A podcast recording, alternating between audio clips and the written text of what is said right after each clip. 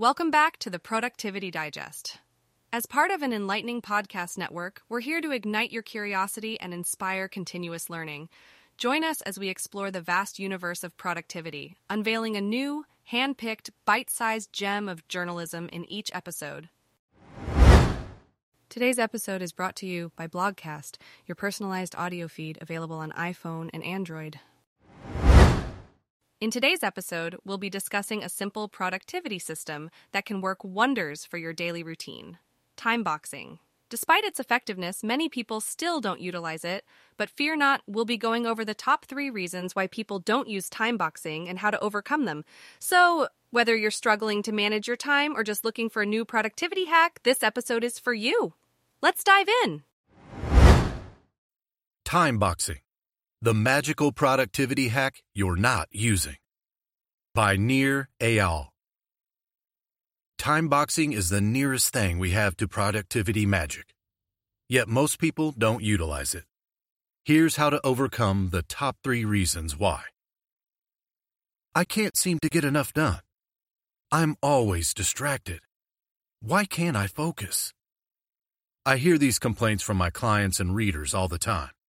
But when I recommend perhaps the most effective technique ever devised to help people stay on track, most of them balk. You want me to plan every minute of my day? Yes. Now what are you waiting for? What is time boxing? Time boxing is among the most well studied and powerful methods we know for getting things done. It amounts to boxing out periods of time to work on distinct tasks every day. It's far more effective than running your life with a to do list. And along with a habit tracker, it's a critical component of becoming indistractable. Despite all the complaining about how distracting the world is, given the cacophony of beeping and buzzing emanating from our digital devices, most people have no right to complain. You can't call something a distraction unless you know what it is distracting you from. But how do you know what you got distracted from if you don't plan your time? In order to finally destroy distraction and live the life you want, you need to start living your life with intent. If you don't plan your day in advance according to your values and your schedule, someone else will plan it for you. Whether it's the social media sites, the news, your boss, your kids, or someone else, you'll always get distracted unless you decide in advance how you want to spend your time. Time boxing will change your life. It works because it uses a well researched technique psychologists call setting and implementation intention which is just a fancy way of saying planning out what you are going to do and when you will do it. Sadly, people often give up before they've even tried time boxing. As a result, they miss out on the almost magical benefits. Here are the three most common reasons people don't time box with their solutions. Time boxing pitfall number one Whataboutism. It's maddening how many people spend hours scrolling for productivity hacks read books they hope would contain secrets to success, or pay thousands of dollars for courses and gurus they hope will have the answers they seek.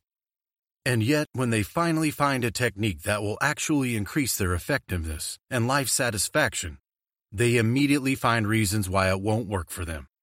I hear it all the time. But what about insert something that makes your case a special exception? Time boxing works it is the most studied, most verified technique for sustaining good routines, maximizing productivity, and acting on your values in general. There is a huge amount of evidence to support its effectiveness, and that pile of evidence grows every year. Yet, despite the overwhelming number of studies, many people look for reasons why it won't work in their super special circumstance. This is whataboutism searching for excuses why a methodology won't work instead of giving it a real try to find ways to make it work. Solution Start small. If you've never tried time boxing before, suddenly switching to building a whole schedule for the week is daunting. That's okay. You can start small. Try time boxing one day per week, or even just one afternoon per week. Try that for a few weeks and see how it works. Did you turn your values into time? Did you do what you said you were going to do? Then slowly build to more days per week. Keep in mind, the only measure of success is not how many boxes did I tick off on my to do list, but rather, did I do what I intended to do without getting distracted? You'll find that consistently working without distraction for set periods of time will make you more productive than flailing around from one task to the next. Time boxing pitfall number two not realizing it's an iterative process. Look, I wrote the book on being indistractable, and even I occasionally get distracted. Time boxing has made my life astonishingly more peaceful and productive. But I still fall off track from time to time though very rarely. When circumstances suddenly change, life can throw us for a loop, but that doesn't mean we have to stop time boxing. It means we adjust our calendars to make our schedules easier to follow on the next go round. Time boxing is an iterative process. If you've started time boxing and you find yourself deviating from the schedule, don't give up. Once you time box a day, follow your schedule to the best of your ability and get back to the next thing you plan to spend your time on. When you do get distracted, write down what happened so you can make sure you don't succumb to the same distraction in the future. But don't beat yourself up for getting distracted. Instead, simply adjust your schedule for the day or week ahead to see what would work better. It takes time to get in a groove, and that's okay. You'll also need to make adjustments to accommodate life changes. But as long as you make those changes in advance and not in the moment, you'll live your life with intent. Solution Think like a scientist, not a drill sergeant. Once you understand that time boxing is an iterative process, not set it and forget it, you can make your schedule work better for your needs as you learn the best ways to allocate your time. By approaching time boxing like a scientist, not a drill sergeant, you'll run experiments based on your hypotheses of how to build the best possible schedule for your needs. Every week, I have a 15 minute slot on my schedule to review the week that passed and the week ahead. That little time slot is all I need to make adjustments and prepare for the time box week to come. Time boxing pitfall number three succumbing to psychological reactance. Psychological reactance is an emotional response we feel when someone tells us what to do or what not to do. It's that knee jerk feeling of, don't boss me around. Everyone feels it. Whenever we feel our autonomy is threatened, we tend to rebel. It's human nature, and studies support this widely observed phenomenon. Weirdly enough, that knee jerk reaction kicks in even when it's you telling yourself what to do. This misplaced reactance can happen even to advanced time boxers. More often, I hear the siren song of psychological reactance when people complain that time boxing is too rigid or no fun. Of course, nothing could be further from the truth. As Jocko Willink says, discipline equals freedom. We all know we do our best work when we have constraints, and time boxing gives us just that in the form of time on our schedules. The truth is, when people resist time boxing, they are most often afraid of actually having to do hard work. Fear of doing the things we know we need to do elicits reactance.